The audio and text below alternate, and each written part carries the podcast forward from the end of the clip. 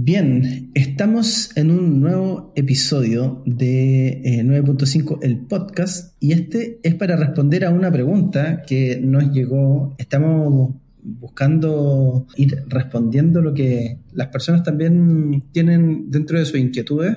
Una de las cosas que nos gusta hacer en 9.5 es eh, ayudar a que las personas vayan desarrollando su carrera profesional y para eso uno tiene distintos bloqueos, dificultades, eh, preguntas, inquietudes. En esta oportunidad teníamos una pregunta eh, que nos hizo Vicky Cortés. Nos preguntó sobre las tendencias del mundo digital 2023, tendencias en tecnología, y le puso al final en paréntesis UX. Entonces, como yo no soy experto ni me, me dedico a temas de UX en el día a día, busqué ayuda. Y aquí nos acompaña Luz Riquelme, que está muy metida en el mundo de UX, está en una comunidad también fuerte asociada a eso y, a la UI también, a las interfaces de usuario y en general a herramientas asociadas a eso como Figma. Eh, trabaja en tecnología, trabaja en, Evernote Plus. Y, antes de pasar al tema, cuéntanos un poco de ti, cómo llegaste a este mundo y, qué has hecho y en qué estás. Perfecto. Y gracias por, aceptar la invitación. No, de nada. Feliz de estar acá y de poder compartir un poquito de conocimiento. Em, para contarles un poquito de mí, em, yo estudié diseño gráfico eh, después de eso hice un cross media que me llevó un poco más al mundo digital. De ahí, bueno, he hecho varios diplomados y varias otras cosas en el camino porque me gusta mucho aprender, pero precisamente porque también me gusta mucho enseñar. Creo que para enseñar tienes que aprender el doble y luego compartes y como que con eso vas validando y reafirmando tus conocimientos. Eso me llevó también un poco a, a, ser parte de estas comunidades. Como tú dijiste, soy parte de la comunidad Friends of Figment Chile. Eh, además también soy mentora en Más Mujeres UX y siempre estoy buscando iniciativas como de compartir conocimiento porque creo que es súper importante en el mundo de la tecnología que se mueve tan rápido. Cuando empecé a trabajar hace como más de 10 años atrás, empecé de lleno a trabajar en web em, y de ahí me moví a aplicaciones móviles para iPhone y después trabajé en consultoras, después volví al mundo web, entonces me he movido siempre mucho en el mundo digital y eso me ha llevado a estar siempre aprendiendo y siempre como estando al día con, con las tendencias, al día con qué tecnología se está usando, porque siempre he trabajado también muy relacionada con el mundo del desarrollo. He trabajado en distintas plataformas, con distintos lenguajes, con distintos developers. Así que creo que eso ha hecho que tenga este background como, como de estar tan al día con, con tecnología y con también un poco las tendencias. Eso como para contar un poco en resumen. Y actualmente, bueno, como tú dijiste, estoy trabajando como product designer en Evernote. ahí realmente yo creo que el gran desafío es poder desarrollar una experiencia el, UX de esto es, el desafío es que Evernote tiene una plataforma transversal alrededor del mundo que tiene muchos millones de usuarios. Entonces, em, trabajar contra esto, el desafío es que la variedad es mucha y en los lenguajes son muchos y entonces uno trabaja como pensando en un millón de factores al mismo tiempo. Aunque hagas una pequeña parte de la plataforma, tienes que pensar en 25 idiomas, tienes que pensar en 35 millones de usuarios, o sea, es como, es todo un desafío desde el punto de vista de la, de la versatilidad. Y de lo, inclusivo también que tiene que ser el diseño y lo eh, universal. Exacto, exacto. Ahí no está, está trabajando para esta como universalidad, no está tan desarrollada como podríamos esperar, pero, pero al final es un tema que es importante. Yo creo que también es una de las tendencias un poco Em, que se van a venir para el próximo año. no sé si te escuchaste por ahí que el, la Unión Europea hizo, em, dentro de la Unión Europea hicieron como este Accessibility Standards y ahora está como dentro de, de la ley en el fondo. Em, entonces todas las plataformas que se desarrollen tienen que tener eso en consideración. Yo creo que esa es una tendencia que se viene muy potente para el próximo año, relacionada a la experiencia de usuario eso va a significar que las plataformas necesariamente van a tener que considerar estas guidelines que desarrolla la Unión Europea para, para poder trabajar en sus productos y que sean obviamente accesibles, cosa que nos beneficia a todos. Un ejemplo de uno, de, esos, de esos guidelines, una de esas eh, cosas que hay que cumplir para que el diseño sea accesible. Dentro de los, de los estándares de accesibilidad, bueno, hay como varias cosas. Está, por ejemplo, no sé, cosas básicas como la navegación con el teclado, por ejemplo. Em, no sé si te ha pasado que cuando vas, cuando tienes una pantalla y, necesitas moverte de un botón a otro, si no, si no puedes mover el mouse, por ejemplo, eh, con Tab te puedes mover entre los elementos. Y si, por ejemplo, te pasaste con Shift Tab, puedes volver. Pero eso no es estándar todavía. O sea, Google lo tiene porque Google se preocupa de la accesibilidad. Pero, pero no todas las aplicaciones lo tienen. Y, por ejemplo, ese es un, es un ejemplo que es parte de las normas de accesibilidad pero es un ejemplo que nos sirve a todos. O sea, yo soy súper usuario del teclado. ¿Por qué? Porque te da efectividad también al trabajar. Entonces, por eso creo que dentro de las tendencias de accesibilidad en este caso, em, si bien va a servir para la gente con discapacidades, lo digo entre comillas porque todos tenemos ciertas discapacidades para distintas cosas. Entonces, al final, a mí, yo creo que soy advocate de la accesibilidad por eso, porque creo que ayudamos a mucha más gente de la que creemos ayudar con teniendo todas estas normas al día. Así que va a ser un... o sea, una plataforma que, es más amigable, eh, que tiene buenos contrastes, por ejemplo, que las letras no son enanas, eh, nos ayuda a, todos los usuarios. Sí. A todas las personas. Y todo, se relaciona, porque, por ejemplo, efectivamente, como tú dijiste, un buen contraste, un buen tamaño de letra, efectivamente es parte de la accesibilidad. Pero, por ejemplo, la, realidad aumentada hoy día en las web es una otra tendencia que viene como para el UI. Por ejemplo, el tamaño de fuente grande es algo que también viene como en tendencia. ¿Por qué? Porque tienes una experiencia más inmersiva. Entonces las, las tecnologías inmersivas también vienen, vienen como a, entrar en la tendencia y está, super, está todo súper relacionado al final, entre, entre que sea accesible y además que pueda en fondo ser más inmersivo con manejando solo el tamaño de la letra en el fondo. Y me imagino que, que tú viste como una lista o, estuviste mirando hartas tendencias asociadas a esto. ¿Cuál te llamó más la atención? Yo creo que lo que más, a mí particularmente, Luz Riquelme, lo que más me llama la atención es lo potente que viene la inteligencia artificial. ¿Por qué? Porque nosotros no nos estamos dando cuenta de que existe hace mucho rato. O sea, yo doy el ejemplo siempre de Photoshop. Viste que Photoshop tiene una función que hace que, que se llama Content Aware, que tú seleccionas una zona de una imagen, rellenar con Content Aware, magia, desaparece, no sé, lo que quieres desaparecer, aparecen cosas, o sea, realmente es magia. Y eso, esa funcionalidad de Photoshop existe hace mucho tiempo, no es nuevo. Y eso es inteligencia artificial aplicada. Así como eso, em, Adobe tiene varios ejemplos de, de cómo, cómo aplicar esta inteligencia artificial y nosotros no nos hemos dado cuenta, pero ya está. Entonces creo que hoy día tenemos esos pequeños indicios de cómo va a venir esa inteligencia artificial, pero realmente, em, con, bueno, obviamente está muy de moda el, GPT, el GPT-3 y el chat GPT, eh, que en el fondo tú puedes pedirle a esto que te escriba un artículo o que te cuente un cuento, y realmente eso también aplicado al diseño, eh, las herramientas de inteligencia artificial relacionadas al diseño están incrementando. Entonces yo creo que para mí eso es algo que se viene muy potente. Sobre lo que acabas de decir hoy en la mañana, eh, vi eh, sobre esto de generar ah, pantallas de aplicación con inteligencia artificial y la verdad, las pantallas estaban súper buenas, dentro de lo que yo conozco, dentro de los buenos estándares también. Entonces, efectivamente, y eso seguro que a la inteligencia artificial le tomó segundo eh, en comparación a lo que eventualmente toma hacer algunas pantallas de, las aplicaciones. Y eso también, nosotros como diseñadores, quizás a algunos les genera como cierto, como cierto recelo, un poco de, un poco de temor, pero yo lo veo también como, como que nos va a dar tiempo para resolver los problemas correctos. Hace poquito di una charla respecto a eh, sistemas de diseño y realmente el hacer tu, tu, tu, día a día, o sea, en el fondo diseñar el UI, hacerlo como más eficiente, hace que te quede tiempo para tomar el problema correcto, trabajarlo y en el fondo darte tiempo para entender a los usuarios, darte tiempo para entrevistarlos. En el fondo creo que yo lo veo súper positivamente porque en el fondo nos va a entregar más eficiencia en las cosas repetitivas, que son como diseñar el botoncito, muy relacionado a los design systems, en el fondo que que tienes como un sistema en, de, con todo tu diseño estructurado. Entonces, eso nos va a ayudar a nosotros realmente para poder tener tiempo para enfocarnos en las cosas correctas, que hoy día no nos da el tiempo. Muchos me han dicho como, mira, yo no sé, no me alcanza el tiempo para, por ejemplo, organizar mi, mi, mi archivo de Figma, por ejemplo. Pero realmente, con, este, con esta inteligencia artificial aplicada, no va a ser tan necesario que ordenes tu archivo, pero sí te vas a poder preocupar de, por ejemplo, que ese archivo salga a user testing, por ejemplo.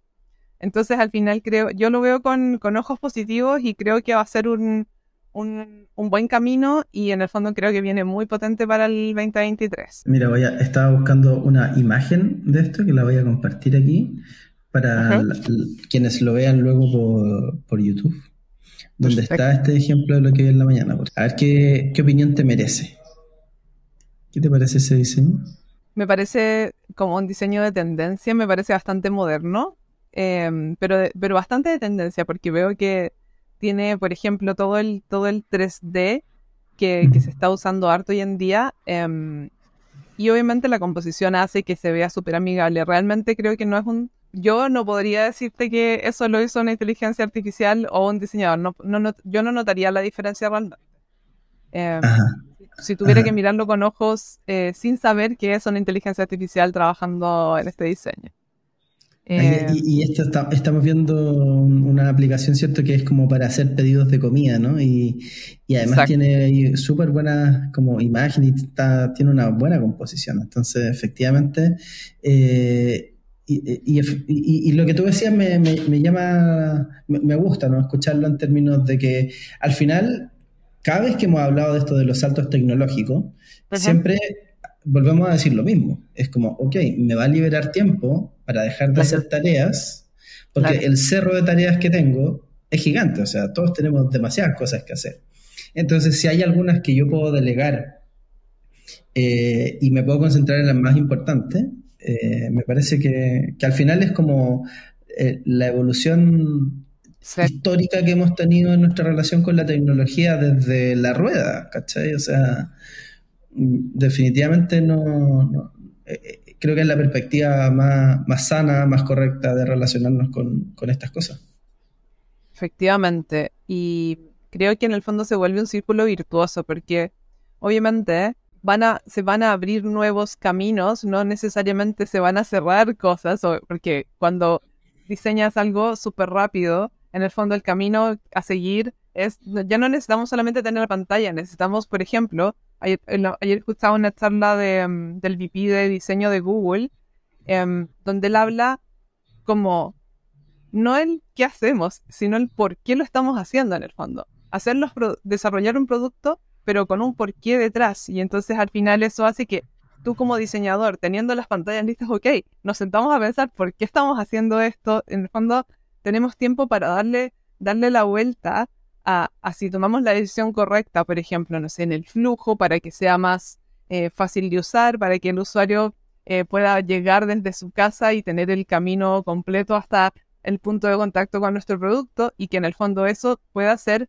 em, diseñado de una manera más holística y entonces pueda ser mucho más ad hoc para nuestros usuarios y mucho más personalizados, que también es otra tendencia, diría yo, que viene como para el 2023, la personalización porque obviamente em, facilitándonos el camino en, en AI con, diseños generados más rápidamente, vamos a tener tiempo para poder personalizar, para personalizar para los usuarios que necesitan más personalización.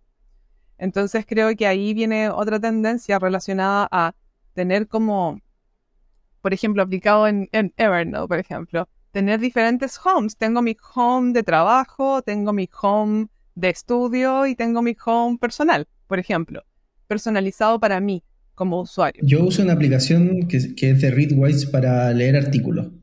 Y hace poco ellos tienen también un home de los artículos últimos que has leído. Y justamente esta semana lanzaron personalización de cómo yo quiero que se vea mi, librería, ¿no? Como de artículos que tengo y libros que tengo ahí para leer y qué cosas quiero que estén como primero o segundo y, y también como gestos cuando hago un gesto a la derecha, un gesto a la izquierda, ¿qué cosas pasan? Que eso, El diseño de la interacción de la plataforma, claro. Exacto. Entonces, eh, por ejemplo, termino de leer un artículo y lo normal era archivarlo, pero ahora a lo mejor quiero como saltar solo al siguiente sin archivar. Porque es mi preferencia. Y ese tipo de cosas también eh, como que están dando opciones para tener como tu configuración. Y yo creo que también ahí hay otra cosa que, que, ha venido pasando con, con, estas como plataformas más modulares, que como que te pasan un, un playground, como un lugar para jugar y armar tu, tu, tu esquema de trabajo, eh, donde son piezas de Lego, ¿no? Entonces...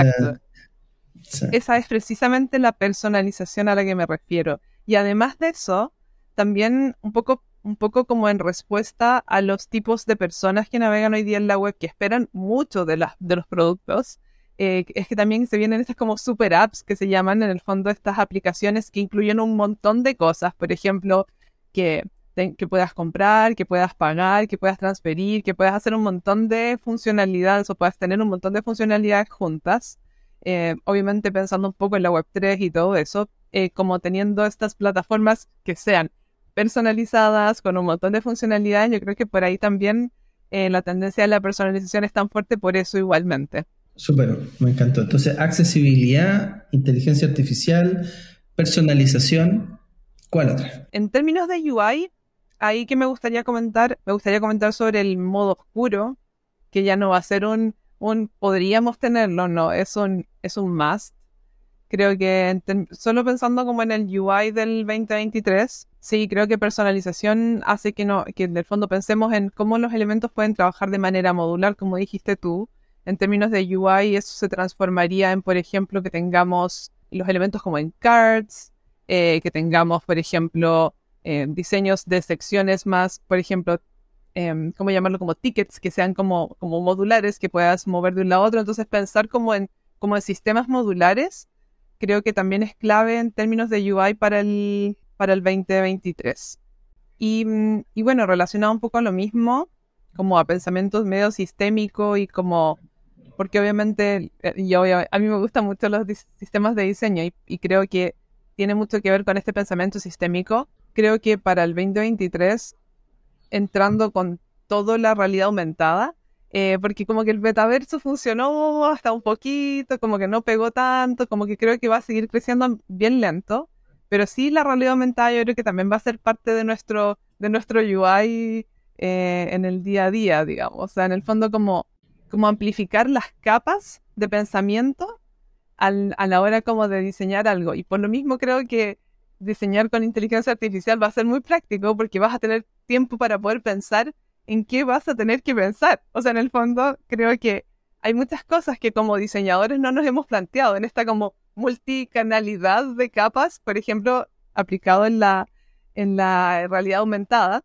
Hay muchas cosas que nos quedan por pensar también. O sea, en el fondo tenemos que sentarnos a pensar en todas las implicancias que tiene la realidad aumentada. Obviamente tenemos que sentarnos a estudiar la accesibilidad para poder aplicarlo más profundamente Em, la personalización, ¿cómo se lo vamos a entregar? O sea, en el fondo, ¿cómo le vamos a entregar este producto o servicio que también está de la mano con el diseño, en el fondo? Hace poquito hice un diplomado de diseño de servicios y realmente va para allá porque, en el fondo, el, la, toda la experiencia, todo el UX, no es solamente cuando tú estás sentado al frente del computador utilizando la aplicación, sino que la experiencia parte desde la mañana, te despertaste, te tomaste un café, eh, luego, no sé, tuviste una discusión, vamos, vamos bajando, ¿qué pasó en el camino? Después usaste la aplicación, bueno, tu percepción no va a ser la misma que si, por ejemplo, te hubieras tomado el café y te hubiera llegado una buena noticia. Entonces, creo que ahí todo el conjunto de, en, este sistema de, diseño mental, creo que todo el conjunto de herramientas eh, nos van a ayudar, pero nos vamos a tener que sentar a pensar. Y, creo que eso también es clave para, para en el fondo, cómo prepararse para, para un 2023 con todas las tecnologías que vienen a, en el fondo a, a, la mesa. Eh, obviamente estudiar creo que es demasiado importante. Y, y dentro de estudiar, en el fondo, sentarnos a pensar cuáles son las implicancias en lo que tenemos actualmente. Cómo vamos a mejorar y cómo lo vamos a integrar en nuestro flujo de trabajo del, del día a día. Cuando, cuando tú mencionabas como capas, agregar como capas a, lo que ya tengo. Eh, ¿Me podrías dar algún ejemplo? Ahí lo nombré cuando estábamos hablando de realidad aumentada. Em, claro, por ejemplo, em, en un ejemplo práctico, que, me imagino yo como capas, como capas mentales de esto, eh, por ejemplo, si tuviéramos, un, si tuviéramos que integrar nuestra realidad aumentada a un sistema de diseño, por ejemplo, ¿cómo lo haríamos? esto lo estoy pensando en vivo y en directo, no estoy como, no tengo nada pensado esto. Eh, ¿Cómo lo haría? Yo, por ejemplo, tendría como una capa más, donde ¿dónde vamos a tener en el fondo el, contexto de, este producto? pensemos en una, en una aplicación de comida como la que estábamos viendo recién en el ejemplo. Em, entonces, en mi aplicación, en el sistema de, diseño de mi aplicación de comida, tengo que poder integrar en alguna parte la realidad aumentada. Entonces, tenemos una capa más dentro de nuestro producto donde vamos a decir, ok, perfecto, estoy en la mañana, me levanto, voy a la cocina, abro mi aplicación de comida, miro mi cocina y voy a ver lo que, lo que voy a ver todos mis ingredientes sobre la mesa. Entonces, ¿cómo vamos a reflejar esa capa de todos los ingredientes sobre la mesa que son esta parte de nuestra realidad aumentada? Eh, yo me lo imagino como una capa más dentro de mi sistema, como capa de la realidad aumentada. Entonces, por ejemplo, contexto 1, todos los elementos que se van a ver en esa capa de, la, de la realidad aumentada. El contexto 2, no sé, fui, a, fui al comedor. En el comedor en la mesa de centro quizás están las manzanas, por ejemplo. Entonces creo que a eso, a eso me refiero con, tenerlo como en distintas capas. ¿Cómo, ¿Cómo lo vas a expresar? ¿Cómo lo vas a comunicar? Porque de alguna forma tenemos que comunicarnos y cómo integramos esta realidad aumentada en nuestro producto y cómo lo comunicamos, creo que va a ser clave también. Y, a eso me refiero un poco con, la, con una capa más en, dentro de nuestro producto. Genial, sí, sí, y no sé, como para seguir con el ejemplo, eh, usando ese input, que es como lo que tengo a mi alrededor, cómo eventualmente me, puede, me podría algo sugerir una receta asociada a los ingredientes disponibles, ¿no? Entonces... Y entonces tenemos la capa de inteligencia artificial, que en el fondo, hoy día escuchaba... Eh, eh, existe ya un sitio web donde tú pones como los ingredientes que tiene, los listas, y te tira un montón de recetas posibles con esos ingredientes. Pero si ya yo no tengo que listarlos, sino que solo como pasarlos por la cámara, eh, como que eliminé ahí una, una fricción. O sea, bueno, y, sin ir, y sin ir más lejos, en el fondo tu refrigerador sabe qué cosas hay en tu refrigerador. Amazon ya tiene esa funcionalidad de, oye, te falta leche y ya te la mando. Ni siquiera tienes que pensarlo, como va directo a tu refrigerador y el, y el, y el delivery man, que no me acuerdo cómo se llama ahora, el delivery man va y lo deja en el refrigerador, entonces en magia aparecen todos los ingredientes. Bueno, y así también pensando como en las capas, por ejemplo, no sé, la capa del teclado, que dentro de la accesibilidad, la, navegación del teclado, creo que es también una capa dentro de nuestra documentación de cómo utilizar esta navegación. Y así, a eso me refiero como con el pensamiento en capas, como dentro de este sistema de todas las cosas que construyen un producto. Y me parece súper desafiante, como que se agranda el problema al final. Es que yo creo ahí que también, más que solamente agrandar el problema, creo que obviamente es un proceso de cambio porque todas las empresas están en distintas etapas del proceso. Hay empresas que obviamente están mucho más al día con, por ejemplo, temas de accesibilidad, como decíamos antes, no sé, Google, por ejemplo.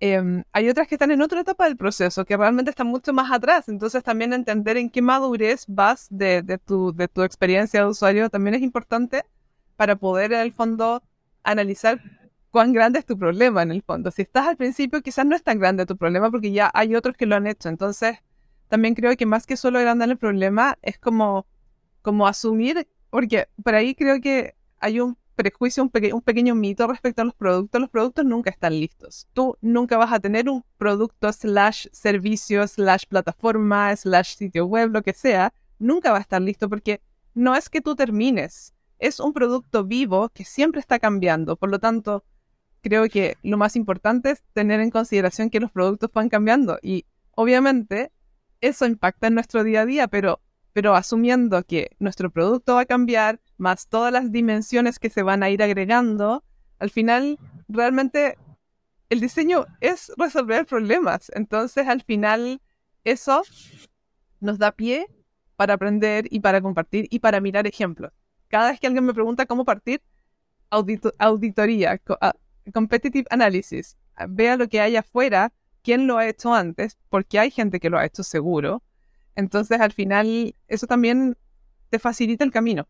y te facilita en el fondo entender el proceso de cómo agregar todas estas dimensiones sin que te explote la cabeza, digamos. ¿Qué, otra eh, tendencia te apareció ahí? También la de interacción de voz, que creo que tiene mucho que ver con accesibilidad, eh, que también es clave, por ejemplo, para...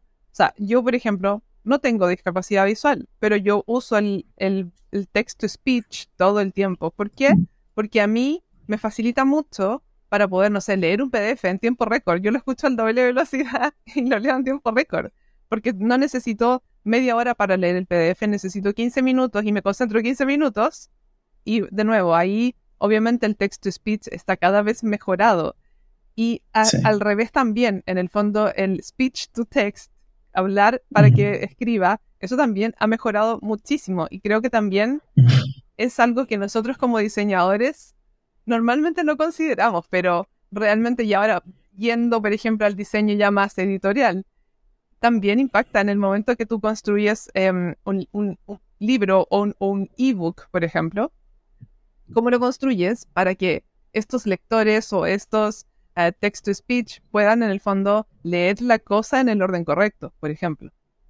Entonces creo que esa también es una de las tendencias que vi por ahí en el, ah, para el 2023 como bien fuerte, y probablemente tiene que ver mucho, mucho, mucho con que está es, parte vital de tener un producto accesible. De hecho, no sé, por ejemplo, mucha gente hoy día los podcasts los prefiere escuchar en YouTube y verlo. Y YouTube hace una transcripción bastante decente del eh, audio, del video. Y hay algunas aplicaciones en las que tú pones el link de, de YouTube y te ponen toda la transcripción del texto. Entonces tú eventualmente incluso podrías solo leer el, el video eh, sin, sin, verlo como para escanear la información y poder como ir al capítulo dentro del video que más te llamó la atención y consumir eso que necesitas como más en específico de repente cuando estás buscando algo. Entonces esto también quizás ah, lo, lo voy a relacionar con otra cosa que es como cómo uso mejor mi tiempo. Porque como hoy día hay tanta abundancia de información, eh, también tener una buena como capacidad de escanear el contenido y consumir porciones del contenido y luego poder tomar notas de ese contenido, tú que además estás en el mundo de tomar notas, claro. como algo súper relevante, o sea, que, que, se me haga fácil capturar información importante de distintos lugares y ahí creo que, que texto to speech y, y también audio texto es como súper, súper importante. Para complementar ahí lo que tú estás diciendo, em, creo que en el proceso y aquí hay como varios puntos importantes. Algunos tienen que ver con tendencias, otros no, porque obviamente, por ejemplo, hacer un mejor uso de mi tiempo, eso es demasiado clave. Pero además de eso, no solamente es capturar la información, sino que es capturarla, procesarla y poder utilizarla, porque en el fondo, ¿para qué estás capturando información? ¿Cómo la vas a procesar? ¿Cómo la vas a encontrar después? Entonces, como que obviamente todo está relacionado. Em, yo capturo algo que encontré que era interesante, por ejemplo. Eh, ¿Cómo lo proceso? Lo guardo, por ejemplo, en una nota, en mi caso en Evernote. Pero luego tengo que poder encontrarlo. Entonces, tengo que pensar en las palabras claves con las que yo voy a buscar mi contenido.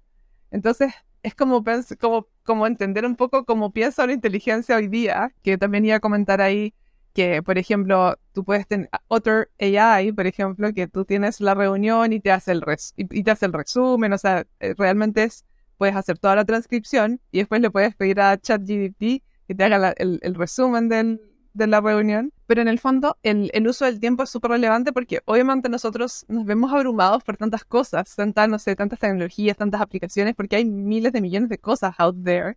Entonces, a mí particularmente me funciona mucho el capturar algo, lo, lo guardo y lo categorizo de la forma en que yo después lo pueda encontrar y entonces eso a mí, a mí me ahorra tiempo porque cada vez que alguien me pregunta siempre tengo un good tip to go porque en el fondo lo tengo integrado en mi, en mi sistema mental de trabajo.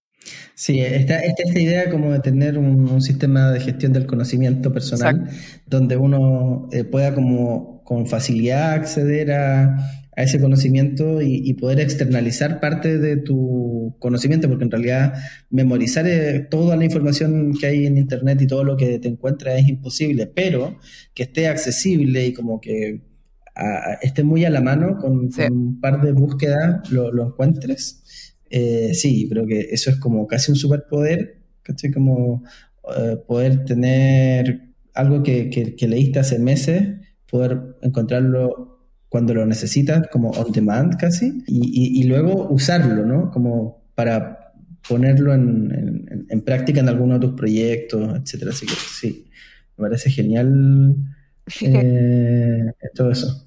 Sí. Y volviendo un poco a, a las tendencias, eh, me quedé pensando un poco en, en el como en, el, en la automatización de los diseños, también lo, lo otro que he visto es que cada vez el diseño está más cerca del código. Entonces, em, yo pienso que en un corto plazo, o sea, por ejemplo, vemos el caso práctico de hoy día de Figma, que tú con un plugin, clic, tienes todo el HTML con el CSS construido, y sin, sin salir incluso de Figma, tienes la em, columna de inspeccionar donde puedes ver toda Incluso te entrega, por ejemplo, las clases de CSS de iOS, las de Android, con los colores, con la tipografía y los espaciados y los píxeles y toda. Y, más encima Figma trabaja con Flex, que es una, un atributo del HTML, del, del HTML donde en el fondo es, como es todo más encima moderno. Entonces creo que la otra tendencia es que cada vez se va a cortar más la brecha entre que tienes un diseño y lo llevas a código. Y también ahora se puede hacer a la inversa, tomar un sitio y convertirlo en un Figma. Exacto. Figma tiene un plugin para eso. Así, sí, como... layout construido y tú te quedas así como magia. Pero la cantidad de plugins que hay para Figma, particularmente en este caso, son así infinitos. Y todas las cosas que hace la gente que también están un poco más del desarrollo y están integrándose en, en estas plataformas como Figma, es realmente muy impresionante y creo, por lo mismo creo que la brecha del diseñador slash desarrollador está, está por juntarse, porque en algún momento en la historia teníamos los diseñadores, teníamos los desarrolladores y había un gap, donde el, el front era como, sí, yo mira, yo no sé mucho de CSS, pero, pero bueno, pero veamos qué podemos hacer. Entonces los diseñadores decían, no, yo lo quiero hacer de esa forma. Y entonces ese gap, yo diría que hoy día ya se está casi cerrando. Y, creo que eso también es una de las tendencias para el próximo año que se viene fuerte. Pensando en eso mismo, eh, y, lo voy a conectar con la tendencia anterior, de dictar. Yo creo que, no sé si para el otro año, pero en un tiempo no tan lejano, eventualmente yo podría construir un sitio web con voz. De todas maneras. O sea, ahí nos toca, nos toca pensar en la solución correcta, pensar en el problema, nos toca pensar en por qué estamos haciendo esto de la forma en que lo estamos haciendo para poder pedir, en el fondo, nuestro diseño bien elaborado. Creo que ahí, por eso, por eso sí hay énfasis un poco en, que nos va a tocar eh, sentarnos a pensar cómo implica o cómo impacta esto en, nuestros productos hoy en día. Qué interesante, me, me gusta todo este, todo este tema. Sí, me parece súper, súper interesante. ¿Hay alguna otra que te quede en el tintero? Mira, lo último que yo comentaría como, como antes de ir cerrando, em, que obviamente es algo que ya está hoy día, o sea, en el fondo los NFTs, por ejemplo, que es algo que ya existe, es algo que está presente, con, me, me queda como la, me queda como la duda de qué es lo que va a venir con, con los NFTs, porque obviamente con todos estos diseños AI generated, que son mucho más eficientes creados, me queda la duda de, por ejemplo, hasta qué punto el autor eres tú o el autor es el AI y cómo en el fondo podemos traducir esto en, tener como nuestro token como bien estructurado y bien, bien armado. Me queda, ahí me queda como la, duda, ¿no? ¿no? tengo como mucho...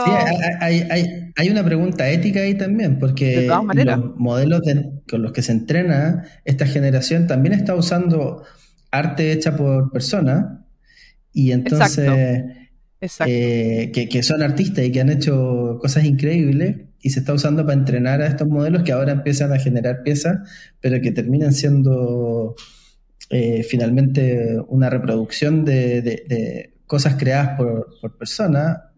Y también, de hecho, hay una polémica vigente ahora con, con, una aplicación para hacer como avatares con IA, con tu foto, subes 20 fotos y te genera como un set de fotos por, no, no, no, muchas lucas. Y ahí eh, la comunidad artística y de ilustradores ha, estado también en eso y... Eh, pero si hay algo que nos enseña como el avance de la tecnología es que cuando llega es difícil que haya vuelta atrás. Ya, it's out there. de todas maneras. como, no hay como devolverse. Oye, Luz, te agradezco, pero montones, montones esta conversación. Creo que fue, va a ser una respuesta súper buena, de mucha eh, calidad para, para, lo que nos preguntaban. Eh, así es que, nada, te, te, agradezco y, y, cómo las personas pueden seguir en contacto contigo. Si les quedan preguntas después de esta conversación, es arroba Luz Riquelme. Arroba Luz Riquelme en Instagram, Luz Riquelme en LinkedIn yo te diría que en, esas dos redes soy bastante activa, eh, pero me encanta compartir conocimiento. O sea, realmente creo que, que una de las cosas que me motiva a hacer estas instancias o abrirme a estas instancias es compartir conocimiento. Así que, nada, Instagram y LinkedIn para que me sigan por ahí, me puedan hacer preguntas. Feliz de compartir. ¿Y la comunidad de Figma, cómo funciona y cómo uno puede participar de, de ella? La comunidad de Figma tiene varios canales. Obviamente está la página oficial que es Friends of Figma Chile, pero además de eso también los chicos se comunican por Slack, por LinkedIn también, la gente pregunta. Yo te diría que esos dos canales son como los más activos actualmente. Estamos abriéndonos un poco a la comunidad de Discord, pero realmente yo te diría que hasta ahora Slack es una de las más activas en, de los Friends of Figma en Chile. Y, desde el sitio web se puede acceder a, al Slack. Y ahí tenemos un par de, datos también con los que nos podemos quedar. Así que de nuevo agradecerte, Luz, por tu tiempo, por todo el conocimiento que compartiste hoy día y espero que nos encontremos en, otra oportunidad. Se, se agradece mil tu, tu aporte. Buenísimo, nada, feliz. Muchas gracias a ti también por la invitación.